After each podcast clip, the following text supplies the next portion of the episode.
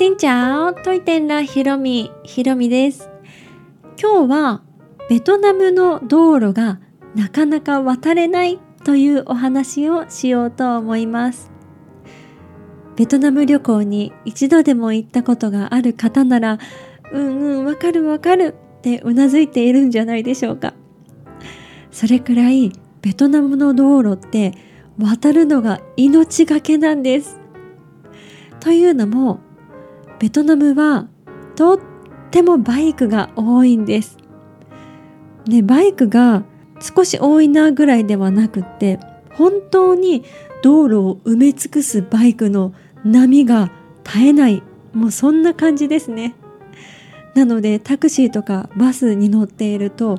バイクの波がもはや芸術に見えてくるぐらいそのバイクの波の中にサーフィンしてるような感じのそういう鑑賞の時間になるぐらいのバイクの数なんです。日本だとね道路を渡ろうとすると横断歩道は普通に渡れるし青信号は普通に渡れるしそれが当たり前だと思うんですけどベトナムはそうとはいきません。横断歩道でもなかなか渡れない。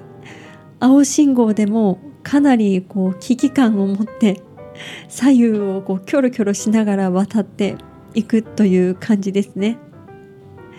というのも日本は歩行者優先でこう道路が成り立っていますよね。でもベトナムは大きい乗り物が優先される傾向があります。なのでバスとか車が一番強くって歩行者が一番弱いという感じです。なのでこのバイクの波をね私たち歩行者が抜けていかないといけない。そうしないと前に進めないようなそんな仕組みになっています。初めてベトナムに行かれた方はこの道路を渡るというのがまず最初の壁なんじゃないですかね。それぐらいなかなか23分してもなかなか足を踏み出せないぐらいのあのスリリングな横断になります。横断歩道で渡るのが難しかったらじゃあ青信号を渡ればいいじゃんって思われるかもしれないんですけどこの青信号もね結構危険なんですね。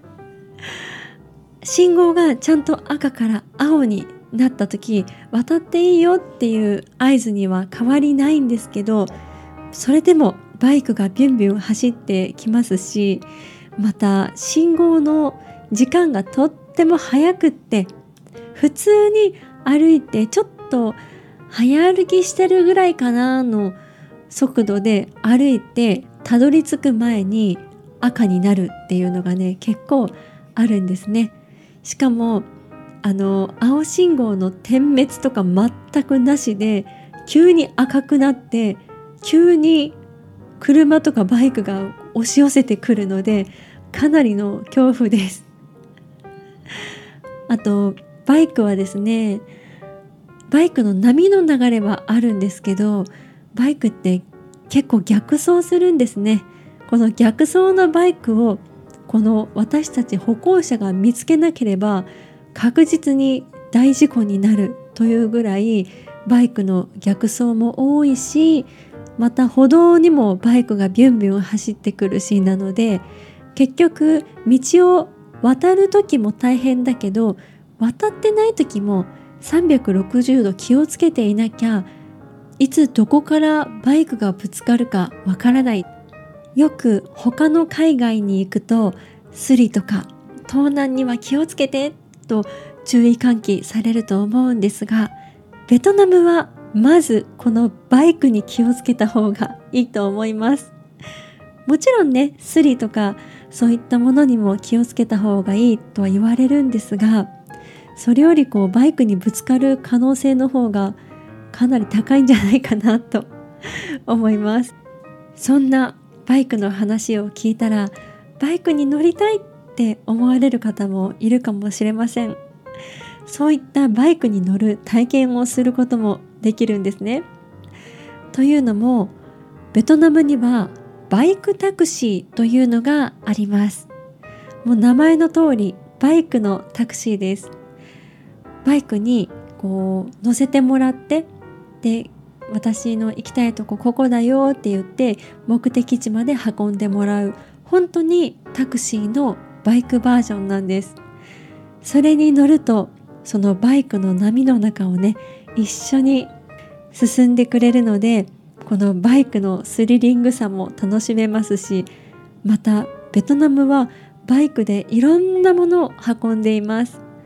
大きなタンスとか冷蔵庫とかなんかとにかく人間の20倍ぐらいあるようなものを運んでいたりまた犬が器用にこうなんかお座りしていたりとそういった面白いバイクのバイク事情っていうんですかね。バイクの4人乗りとか5人乗りも見られることがあります。そういうのを見るのはバイクタクシーでは歩行者では感じられないそんなバイクの景色を見ることもできるのでおすすめです。そんな感じでベトナムはバイクがとっても多くって道路を渡るのも大変というお話をしました。ここまで聞いてくださった方はじゃあどうやって道を渡ればいいの？そんなに危険なの？と思われるかもしれないので最後に私なりの道路の渡り方を伝授したいと思います。まずは横断中は走らない。そして戻らないことです。ゆっくり前に進み続けることが基本中の基本になります。またバイクはねもしちょっとぶつかりそうになったというかあの私渡ってるよって合図したらちょこっと避けてくれるんです。バイクの運転手さんはねこのバイクの波を運転することにとっても慣れているので運転技術が素晴らしいのでそういう時はバイクはちょこっと避けてくれるんですが車はですねそうもいかないんです。車はもう止まらないと思った方がいいですね。どんどん進んできます。車は人間より大きいので向こうでは強い存在です。そして先ほども言いましたがバイクは逆走がとっても多いです。進行方向の逆の方向もちゃんと見て渡りましょう。それでそこまで気をつけてもなかなか渡れないという方はこれは最終手段。慣れている方と一緒に渡りましょう。ベトナム人の方はもうスルスルっと渡っていくのでそこにねこう一緒なら怖くないという感じですね。一緒についていって渡りましょう。あとはまあお互い人間なのでねこうドライバーさんとかと目合わせて手を挙げて私渡ります。あのちょっと気をつけてねっていう感じでアピールをすればうまく渡れるんじゃないかなと思います。こういったことを参考にして是非ベトナムで横断歩道を渡る道路を渡るのも是非いい思い出にしていただければと思います。というわけで今日はベトナムの道路を渡るのが大変というお話をしました。それではまた次の配信でお会いしましょう。変がプライ